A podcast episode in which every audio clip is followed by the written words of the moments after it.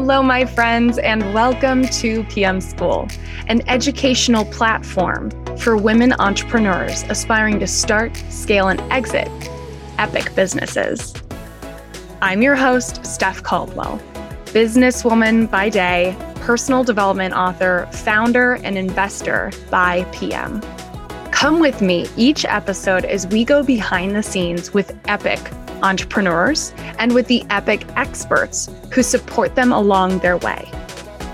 So, grab your glass of wine, grab your biz bestie because it is about to get real. Are you ready? Pull up your seat because class is in session.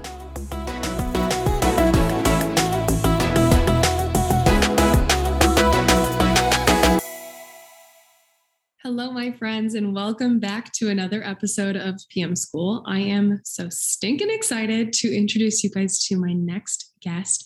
Her name is Brittany Stewart, and she is the president and COO of a company called Burst Oral Care. If you are not familiar or haven't seen me talk about how obsessed I am with my toothbrush, my toothpaste, and my floss routine, then you don't know me clearly.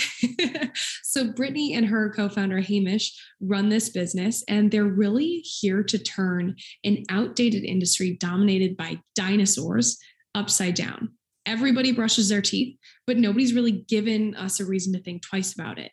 It's oral care minus the care. So these two are just passionate dental nerds, for lack of a better term.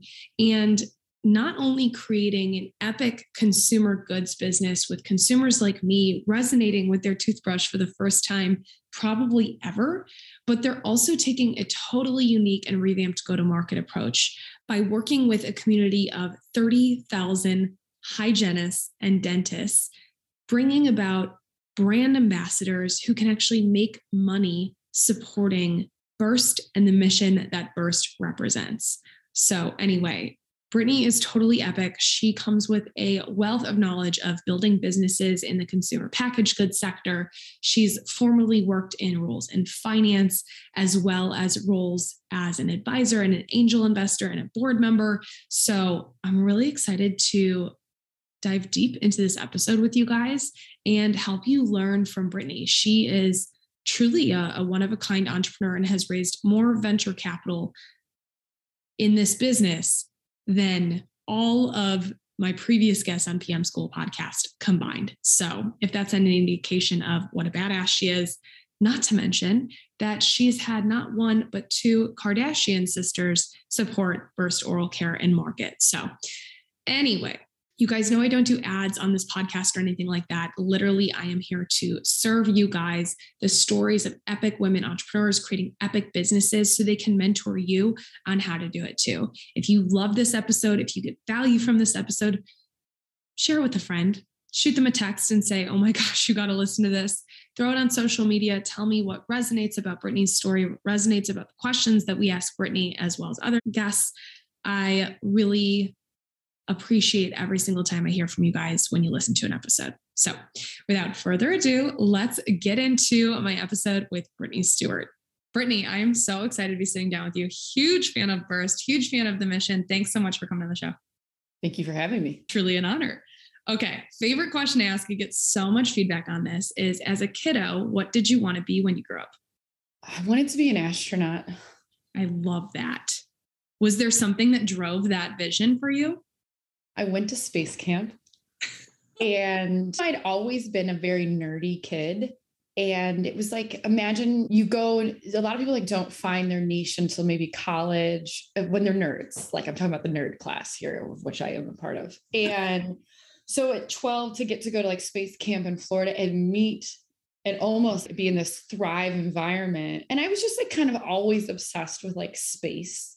Mm-hmm. And it was like the biggest manifestation manifestation of that that that goal and that dream. So like I thought for a long time I was going to be an astronaut. Wow. That is so cool. Maybe maybe still eh, could happen for you in this life.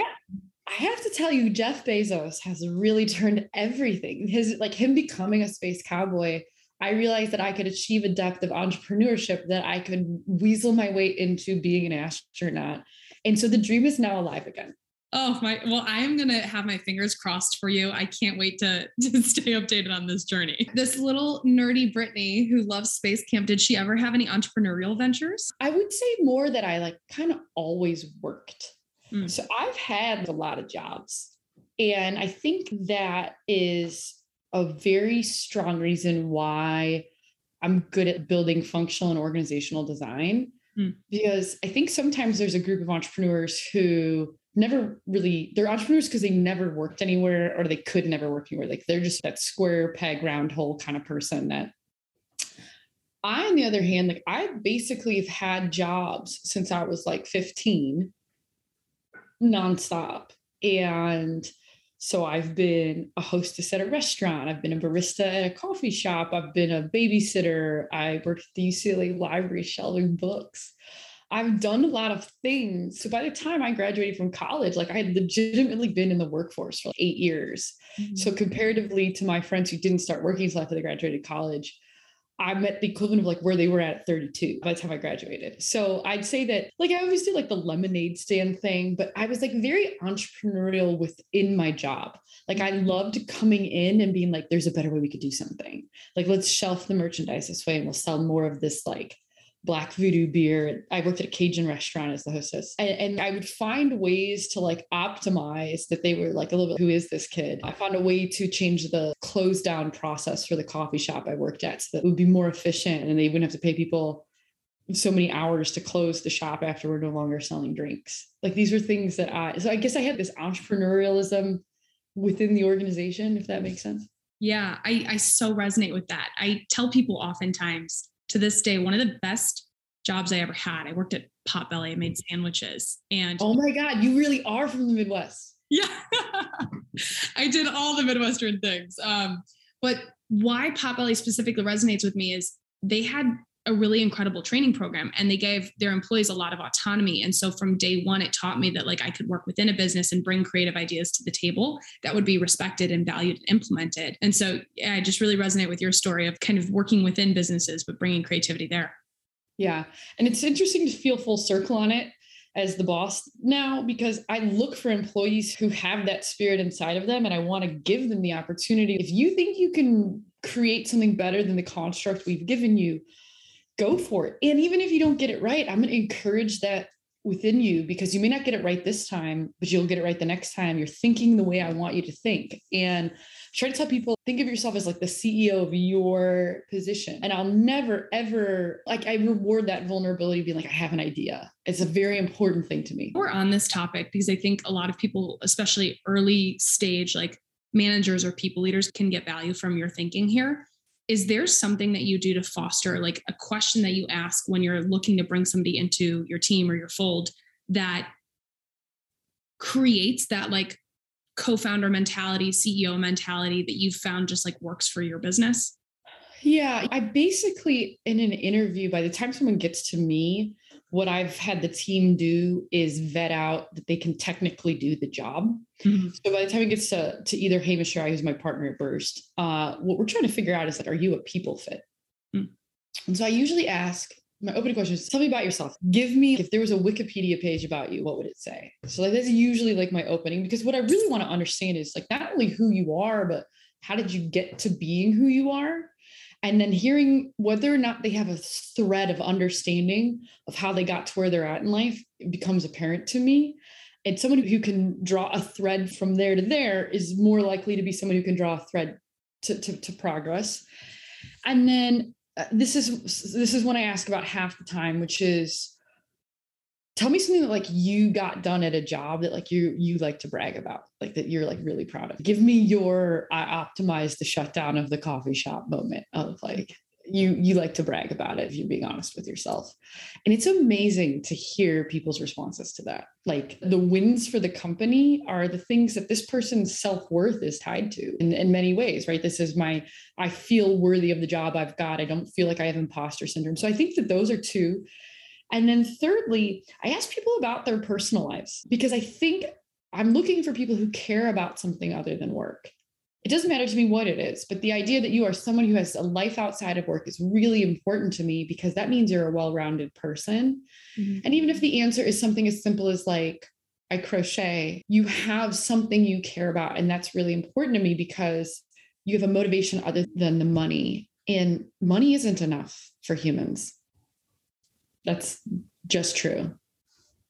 Yeah, I totally agree with that. And I cannot wait to implement my own hiring practices some of those questions. Those are great, especially the brag one, because I think it's interviewing can be really humbling and giving a person a platform to brag and show you their character through doing so is pretty exciting.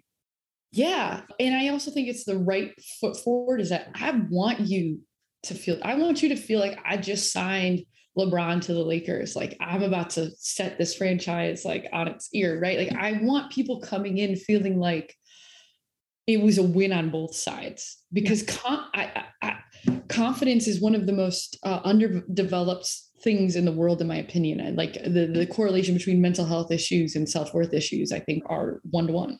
Yeah. Wow. There's so much that I would love to dig into there. Maybe before kind of going back to my normal series of questioning, confidence is something that I imagine I perceive you as probably having a lot of, which I'm sure took a long time to build, but maybe I'm wrong there. What like what thoughts do you have on the topic for a listener who maybe is struggling in that world? Confidence is very unsettling to other people, especially if you're a woman. It is one of the most polarizing personality characteristics you can have. And I'm not talking braggadocious or aggressive or unkind being okay with yourself in a world where women are taught to constantly pick at themselves and find something wrong is very disconcerting to people. And I think you have to ignore that, right? The signal is that whatever you look like, whatever you do, you have the right to love yourself and be proud of who you are and no one gets to take that from you. And i do think that there is like a constant barrage of be less this be more this. And if you just listen to that all the time like you would go crazy. So how do i find like my north star in that? One i have an amazing family. I've always been very very nerdy as i've shared with you. And i was never made to feel like that was a negative thing. Like my parents were like proud of it. Look at her like total dork, like totally into it. My sisters are phenomenal women, and every single one of us is so different from the other. There is no resource competition in it. None of us wants the same thing out of life. And it's like this really tremendous thing. And so having the deepest love and respect for women who are so different from me allowed me to celebrate differences in a way that I think is important. Sometimes the only thing that sustains you, especially as an entrepreneur, is like your belief in yourself. And because there are days where it just it doesn't look good and you still gotta like get out there and and do it. And so I think confidence is just so important and we need to foster it. And that doesn't mean being illogical. I'm sorry if I'm rambling. Like doesn't mean like you ignore the facts or tell yourself false narratives. It's rather you tell yourself the truth and you say, despite these truths, I still am deserving of love. I still can be successful. I can still make it because every single person has weaknesses. You can you have the right to succeed despite those weaknesses or things that are wrong with you in air quotes. So I think that everyone I've ever seen who's really made it on this earth, they have this unbelievable belief, belief in themselves. Mm. I recently um, was reading a personal development book on sales and by day, and one of the the frames of reference that I was given for confidence is that a lot of us conflate our identity with our roles. So you might not having be having the best day as a mom or the best day as a leader or the best day as a wife, but that is actually not again a knock against your identity. It's just like how you perceive your application of self in the role. And when you dissociate identity and role, you can actually start to be like, I'm perfect. Like when I was born, I was perfect. You can't argue that. and I have been perfect my entire life. It's just that these roles I may not be perfect in, and they may not be perfect for me, but it's not against a knock against me. I think exactly correct. And also, sometimes you do something wrong. Yeah, that's like what being human is. Like you move on. You what did you learn from it? How could you prevent it from happening again? It is not, it should not begin be the beginning of a threat of I'm not worthy or I don't have confidence. Like that I think as long as you like the classic boxing things, it doesn't matter how many times you get hit, just how many times did you get up? Yeah. And that's it's as simple as that. Yeah.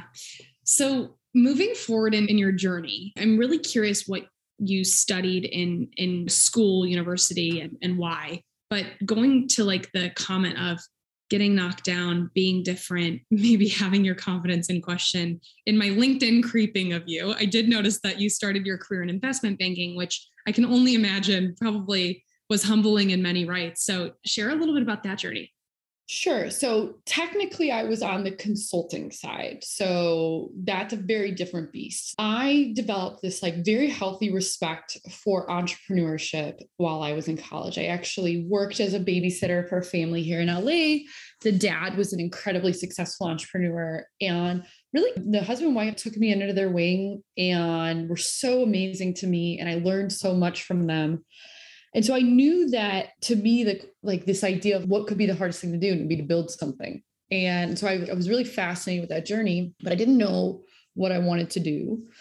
And consulting is this really great way in what you're doing is you're acutely solving problems for people's businesses, whatever they might be.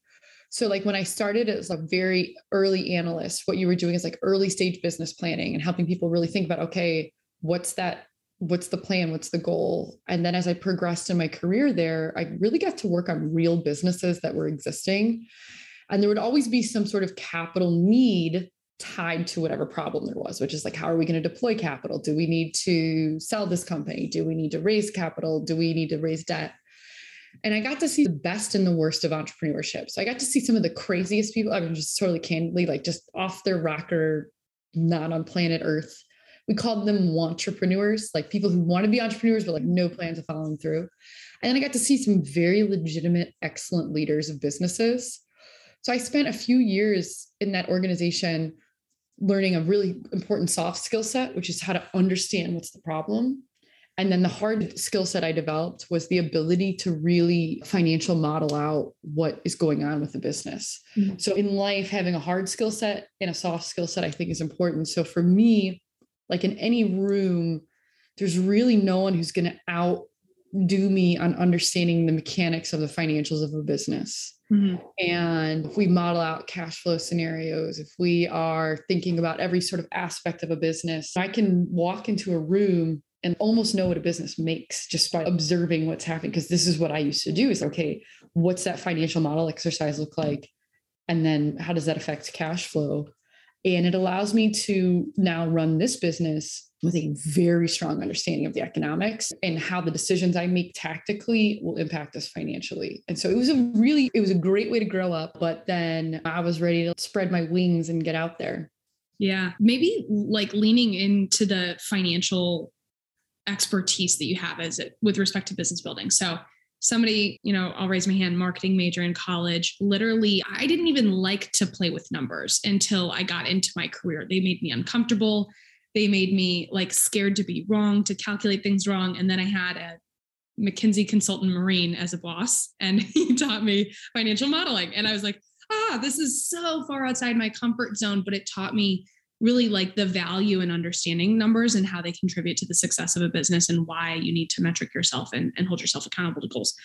If you were to distill your lessons and being like a financial ninja that you are into useful tactical advice for uh, an entrepreneur who maybe not doesn't have kind of that same background, what would some of those be?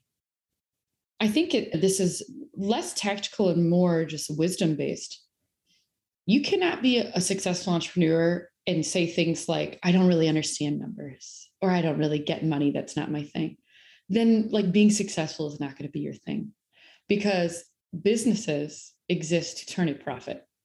And if you're not paying attention to something, then that's a liability to you. It doesn't mean that you need to be a CFO and understand GAAP accounting. No one's expecting that. But you better understand the mechanisms of an income statement. What are your revenue drivers? What are your variable costs? Do you understand the difference between your gross margin and your net margin? If you don't know these basic things, you're in trouble. And, and the trouble results in someone either is going to take advantage of you financially. You're not going to be in a cash position that that you understand or know how to get out of. So you cannot excuse yourself from these conversations by saying like, "This isn't my thing." Then entrepreneurship isn't your thing, and that's very harsh, but it's true. The second part of it is though the great beauty of it all, and when you're the boss, is you can be as vulnerable as you want. You can say, I don't know these things, but I'm going to learn them. Who am I going to learn them from? Am I going to learn them from my CFO? Am I going to learn them from a trusted mentor? Am I going to educate myself? They aren't impossible concepts. No one is going to convince me that if you can run a big fat business that's successful, that you can't understand income less variable costs, less fixed costs equals net profit. And that there's a cash flow statement that has some triggers outside of that, which is like when do you pay your bills and when do you get paid? Those are like your, your main triggers, right? So these are things that from a conceptual level, like you, you you should be able to understand. Um, you don't have to be the Excel ninja of the universe to get that. Do you understand your unit economics? What is like what do you sell something for? What does it cost you to make it? What does it cost to acquire a customer? So what is your gross and contribution margin? I think that's really important. If we're talking about consumer products, these things are really important. And do you understand all of your costs, like the delivered cost if you're selling things online? If you're selling things at retail, like what is that retailer getting as a cut? What are they charging you back? Be thorough.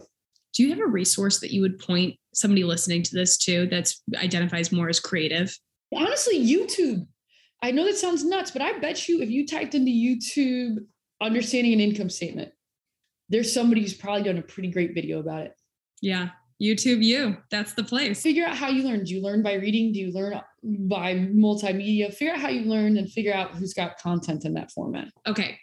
It, again, me creeping your LinkedIn more than anything is I understand uh, that you, I, I, think have both been like a CFO and a, a, venture advisor before meeting Hamish and starting your own thing.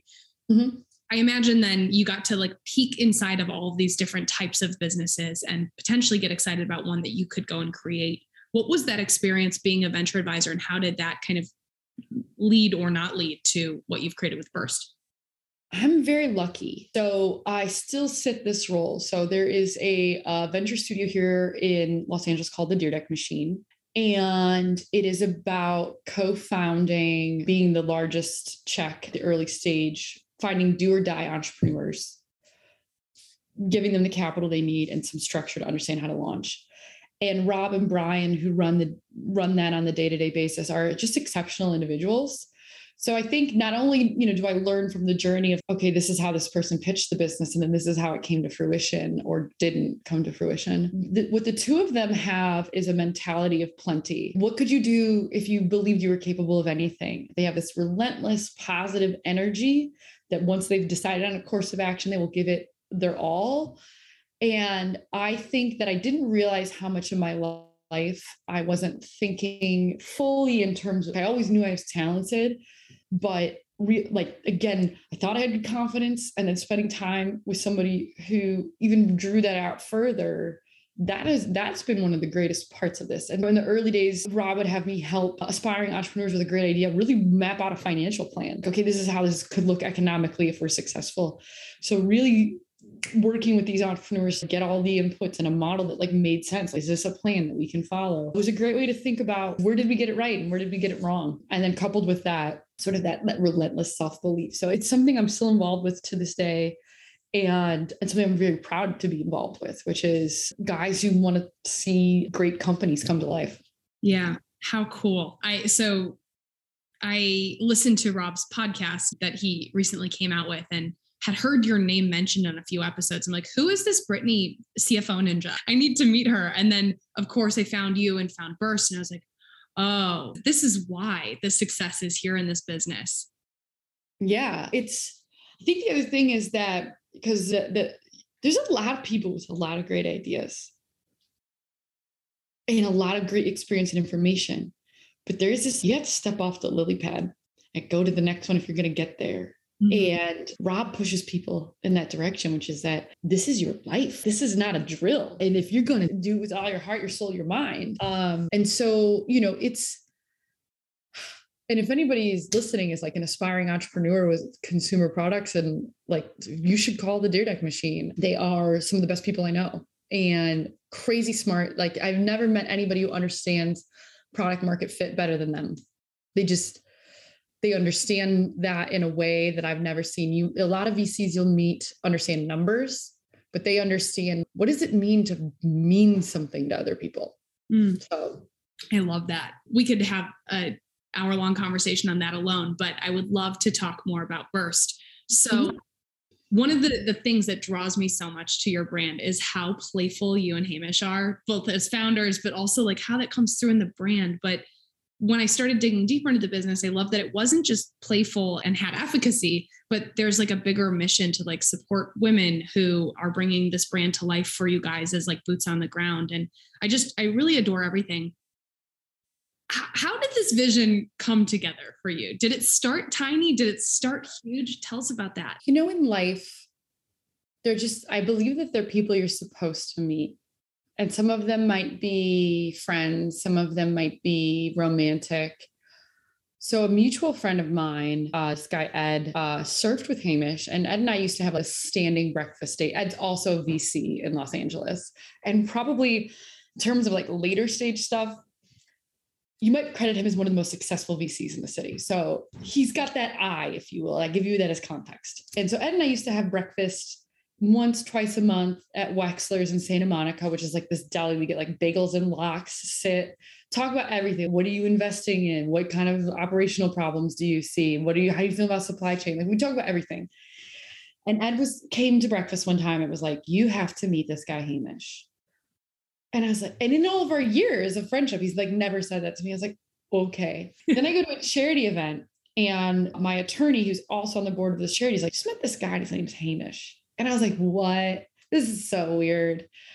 And he's like, I think you should meet him. I was like, what makes you say that? He's like, I don't know, but I just feel like I need to say out loud that you should meet him. And in my whole life, no one has ever had these kinds of moments with me. Hamish and I finally get connected via text, and we're like very resistant to the idea of being like entrepreneurially set up with one another, but we relent and we go meet. And it was like one of those moments where I think the minute we met each other, we're like, oh, I get it. You met your match in that perfect yin to your yang professionally that like most people never get to meet. Mm-hmm. And it was just such a crazy, we went to like breakfast in Brentwood and then we just kept hanging out. It just the day went on and on. And what I realized is that here is I, I recognize two things. Finally, someone with a, a similar view of the world, which is that not only do I want to win, I want to win better than mm-hmm. everybody else, and whatever that means. And then two, I have the grit to back it up. Like I'm always used to being like, at least professionally, like this sort of the dominant person in the room. No, like here's the solution. This is what we're doing. You can count on me. And then all of a sudden there's this like equally dominant person with a different view of the world, which is a little more creatively focused and product focused.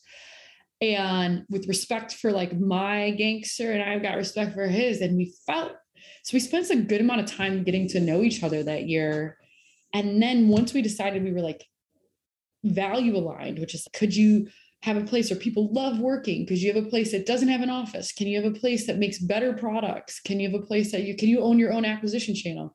We had like all these dreams. We wrote them down and people thought we were nuts. And then we decided like in May of 2017, we were going to do that. And then on like June 1st, 2017, we just went to someone's house and raised an angel round like over a breakfast table. And then we were officially in business. That is so exciting. Uh, I have to ask again from a financial perspective, getting into the business of toothbrushes and like all of the accessories that kind of come with oral care, I imagine is incredibly capital intensive, even from day one, right? Like, how do you mm-hmm. manufacture this thing? What were the conversations happening between you and Hamish in the course of the year as you guys were kind of thinking and planning and evolving?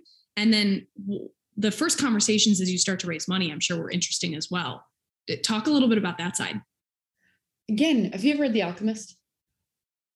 So, like when you are like on your path, universe will conspire to help you achieve your dreams. I feel that first year was very much that. So another thing about Hamish is he's shameless and relentless, right? So he went knocking on doors to people he knew in town that were like angels who were interested in investing in early stage companies. And he did not relent, right? And these guys, so there were two guys who had given him a little bit of capital, like, let me see what you can do with this, like from a building out the concept format. And then in our conversations, dude, this is an inventory based business with manufacturers overseas. What I need you to understand is that if we're successful, we're going to need, if we're unsuccessful, we're going to need a little bit of money. If we're successful, we're going to need a fuck ton of, sorry, pardon my friend. no, it's okay. Like, are you ready for that? Because you can count on me to be the person who leads that charge but I don't want to be like at the dance with you and you're like, I don't want to raise capital because I don't want to dilute. We'll fail. And I don't want to be that. So like we got to be on the same page from day one. Like inventory based businesses need money. Yeah. And the more successful you are, the more money you need. That's that's just it. So we decided that was true. And then if early on though we could take angel money rather than venture capital, that would be our preference. So we sought out and had narrowed it down to these three guys who to this day are like our older brother mentors. We got so lucky. So Michael, Brian, Todd, all on our board to this day, extremely sophisticated, experienced investors coming from the public equities world where they covered consumer goods. Mm. They're just phenomenal people. And what we all recognized, the five of us at that table, we, we actually went to Michael's house, had breakfast. We realized like this collection of people is a like a once in a lifetime opportunity because the wisdom that they brought that level of sort of calm, driven. We just talked about, okay, what's the minimum amount of capital we need to like really prove this idea out? Mm-hmm. So I mm-hmm. think in that moment, what we decided on was like about $2 million to just get things going and really discussed everyone's roles. And I remember that we uh, we didn't have any like documentation ready. And I remember calling Michael and being like, listen, I gave you my word. We're funding this business, but let's get the paperwork right. Let's not rush and do it, but like we don't want to be predators to you. And we need, there's some clauses in here that aren't going to well benefit you guys as the founders. And they looked out for us in that moment. It's like they, they, so we found great people whose motivation was they want to be part of like really amazing things. And, and so that was our first check in June. And then we launched in August of 2017 at a dental convention. In Chicago, right? That's correct. Yeah. That's uh it, I, I, like that you said, have you ever read The Alchemist? Because it does seem like serendipitous, right? That the process was uh, how it was for you. That being said, all of the experience that you had and the intentionality of like how you and Hamish came together, it's no surprise that the next steps were maybe easier than we would perceive it could be for others. Totally. And I think the other thing is like you talk about getting to know someone, raising capital with someone is a really good way to get to know them you don't realize that these are tests of the relationship in the moment but like i we said from the beginning as well we didn't want anyone to give us money that we didn't think was a good person. Mm-hmm. like we would just walk away from it. And i remember in the early days when we like didn't have the money yet right? We had taken a meeting with a guy and it was just like very early into my friendship with hamish. Now i would like never hesitate to say this but i said to him this guy said this thing and i interpret that as a, like a low level there's something off there and it was like very an anti-female comment. I was like, I just I hesitate to bring it up, but my spidey senses tell me that there's a bigger, broader issue with him that he in the first meeting with us say something like that. Mm-hmm. And and Hamish heard me. And he's then we'll just never talk to this guy again. And it was just like I didn't have to justify. Mm-hmm.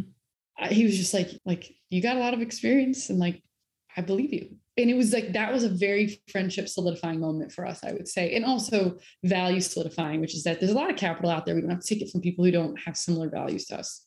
Yeah. That, and i'm sure builds so much trust too that it just goes without saying this is we're together in this. Because you don't want to be a pain. Now i know that being a pain is just fine. Yeah. like that's like my job is to be a pain. Uh, but at that stage in life you're just sort of i don't want to be a pain but it's a red flag. uh, maybe doubling down on the capital experience, the capital raising experience. So not only did you guys kind of raise that original 2 million, but you've gone on to raise substantially more than most women entrepreneurs. And not to say women entrepreneurs is like a fact that we have to go into, but it's just like true. No, it is a fact. It is a fact. So I believe it is factually true to say that less than 2% of all capital goes to female founders. I think that's factually true. I think we can like do that. We can That is that. actually true. Yes and eh, the amount of money that you guys have raised to support the business scale that you have i think you're probably like 1% of the 2% would be my guess. Yeah so we did our institutional rounds from volition and goldman and i believe that my pr team told me that this makes me like top 25 females of an amount of capital of all time. How does that make you feel? I know like feelings are soft but i think women need to hear from from you how it feels to have that much I think thought number one is, oh, damn, I'm bad as hell. But then thought number two is, wait a minute, that feels wrong. You know, so there's like, it's sort of like you want to be like, like the ceiling breaker or whatever, right? But then you're like, but wait a minute, like this doesn't, that's not right. So I think the initial thought is just like this moment of, oh, I did it. I ascended the ranks. But then there's this second feeling, which is just, what? How can that be? And I think that the second thing is as I think about like future acts in my life, how can I correct that? Because that feels like an injustice to me because there are no rights for anyone on this earth unless there are economic rights. Like we hmm. know that there's a correlation where you don't see economic rights, you don't see human rights. Like that's true the world over. And so I try to think about what I can do to whether it's like any female entrepreneur who reaches out to me, I'll make time from anything from like I've had entrepreneurs call me and be like, I don't really understand the difference between first class mail and priority mail and what that's going to cost me. And I'll sit down and I'll talk about it. Like wherever you're at, you don't got to feel like you've got to be where I'm at. You can ask me and I'm here. Mm-hmm. Um, because I think the wisdom is number one. Mm-hmm. And then if they're seeking capital and I know somebody who funds this kind of thing, I will put a friendly finger in the right direction. Yeah. I can also imagine so there's like feeling one, feeling two, feeling three potentially being responsibility to both those who have invested in the business as well as those whose lives you lead and inspire and are a big part of their journey. What like at the scale of business that you have to operate given the capital that you guys have taken on, what are the the things that you're constantly thinking about? And specifically what's on my mind is i was listening to a boss babes episode that you were on and you talked about you bringing like khloe kardashian in to to represent burst. And then mm-hmm. you talked about the outcome of the inventory that you need to have on hand to support that. And uh, i think like days before i reached out you mentioned that you guys had kim supporting burst. I'm like oh my lord like these are big decisions with big financial implications from like an ad perspective but also then from what does that take in terms of inventory as well? Speak a little bit about like the responsibility that you bear having taken on the capital that you have and what that means as you as you think about leading the business the way you do. I think you have to have a little bit of dissonance in your soul right? So what feels like a lot of money to you as a person is not a lot of money to a business at this stage right? So I'll sign a purchase order, like for example, this morning, like for some replenishment inventory, I signed a purchase order this morning for like five hundred thousand dollars. Like objectively, that's a lot of money, right? Mm-hmm. But not really for the scope of business that we're at. And like I just gotta sign it. And so I think that you you have to think about like your own view. You you have to be dispassionate about it. Like it's about the information, it's about the data, it's mm-hmm. about growing to the scale that you can hit.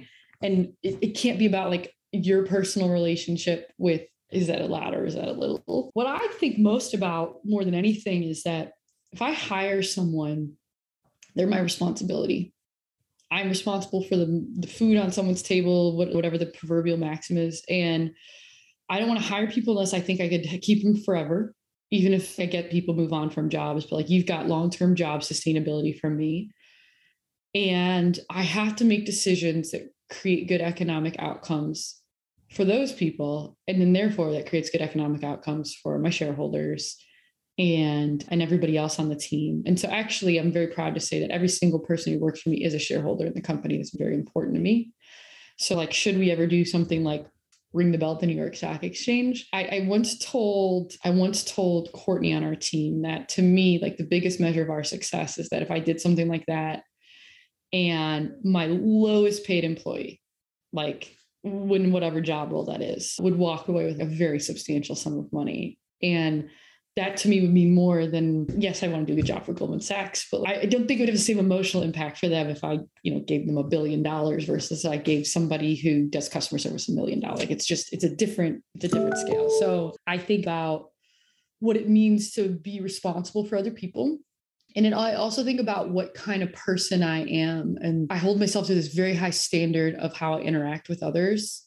And you can't build these amazing trust relationships with people, uh, which means like you can never deviate. Like, even if you're feeling passionate or upset or angry, you cannot come to a conversation with that because I'm dealing with people who are on all different spectrums of their life development. And a theme throughout the company is this ability to be vulnerable. And if you violate that just like one time, if you're a little too harsh, you're a little too tough, it doesn't mean I don't have standards for people. It's like how I convey those standards mm-hmm. is really important to me. I think about the, the, the that onus outside, like on the personal front, like pretty boring. I got a one year old. So I don't really do anything. I've been with my husband since I was 20. So 16 years to cook, have a nice glass of wine. Like I, I don't, I'm not like pining for, oh, if I wish I didn't work so much so I could go party. I'm, it's not where I'm at. That, that part's easy to bear. So it's more about making sure I'm making decisions that get us to the next level. Because also people love to work at places that they feel like they're winning at. I love being able to like go into our Slack and I'm like, January closed. Here's what everyone needs to know. Congratulations to Charlotte, who's like really stepped up in her role as digital advertising coordinator. And I, I work really hard to understand where people are succeeding and acknowledge that publicly. And also being able to share the wins with the team mm-hmm. is is also super important to me too. Yeah, I I love your energy and your focus on your people. I think again, it's something that has so resonated with me as I followed the the Burst brand. It, it's really even beyond the walls of just the employees of Burst, but the people that you guys impact by having them represent your products and market. What are some of the the lessons that you've learned along the way? And I'd love to break this into two parts. Like biggest lesson you learned early stage and biggest lesson the universe is putting in front of you right now. Early stage, get out with and in front of the negative immediately don't hide from it. Don't keep it to yourself. Never lose alone. There's a problem and it's real. You've got constituents who want to see this business succeed. And unless you talk about it with them, you're not going to get that wisdom. Mm-hmm. And like I used to have a little bit of a longer time cycle where like I would acknowledge something's a problem, but then I'd like emotionally process it for a little bit longer period of time and then deal with it. Now that window is very narrow. It's now we got to deal with this because the longer I let it linger, it's actually the worse it's going to get. And I don't, my brain is good enough. I don't need extra time to process it. I'm lying to myself. Mm-hmm. And so now, like that sort of timeline of like critical thing that needs to be talked about, the time we're talking about it is right now. And, and so I think getting to that standard is also improved relationships with people because there is no lingering anything. If, if it's a personnel issue, it's like, now we're going to talk about this today. Mm-hmm. And we're both going to leave here with a resolution that we feel good about. Letting problems aren't going to, a, a, problem isn't going to magically solve itself. Like sometimes when you have a, employees who might have gone off the rails, don't let them try and get back on their own. Go save them before they do something irrevocable mm. that jeopardizes their ability to work for you. So there's that. What am I facing right now? When you get to be this big, you the what you can touch starts to really be limited. And Hamish and I have to have new skin and it's been hard for both of us in different ways that to to grow at the scale that we're growing and to give everybody kind of an indication of size like we're big and about to be we'll probably grow this year 300% because our direct to consumer business is like thriving and then retail has been a very successful business for us and we're about to knock on wood, uh, launch with another very large retailer, and that adds another layer of complexity. I have to choose what I get to work on, which means I have to choose what I don't work on, and that's been hard because there's things that I love doing, but it's not the right use of my time. Mm-hmm. Is there a way, like a framework that you have for prioritizing? I'm still working on it. So I know this sounds so lame. I feel like there's all these like really complex uh, project management tools that exist out there. Mm-hmm I always go back to I pretty much have two project management tools. I use Google Calendar to say like what I'm doing with my time, what I'm doing with it. And then I just write everything down in Apple Notes. And I know that sounds so like 1.0, but it's the only thing that's never really failed me. And then I can share a note with somebody. And I have in my home office an iMac. And when I'm traveling about, I have an iPad Pro and a, and a MacBook Pro and my phone. It's just like all the notes sync there. I don't know. I'll be on a call. I'm like, oh shoot, I got to write that down. And so that's really been it for me. And I wish I had like a more sophisticated answer. With our design team, we use Basecamp. Mm-hmm. Uh, so anything creative is Basecamp. Anything programming is Jira. Uh, but I'm not like actively managing those tools. There's like team members whose job it is to do that. So all I have to do is like parachute in and like comment on something.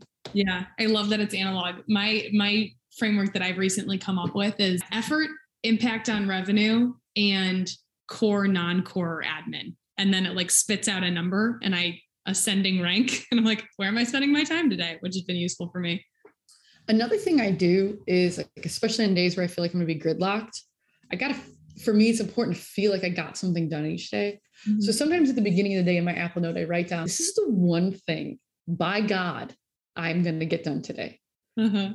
And that's it. Like, even if I have to like do be a crazy, even if I have to do my whole day, wait till everybody's done working, the baby is down, and go back to work at 9 p.m. and get this done, I'm gonna do it. And so it's like this, like I, it's like my do or die thing, and it can only be one thing because you can't have ten things on it. You just have to like have your one thing that like no no matter what, I'm gonna get this done.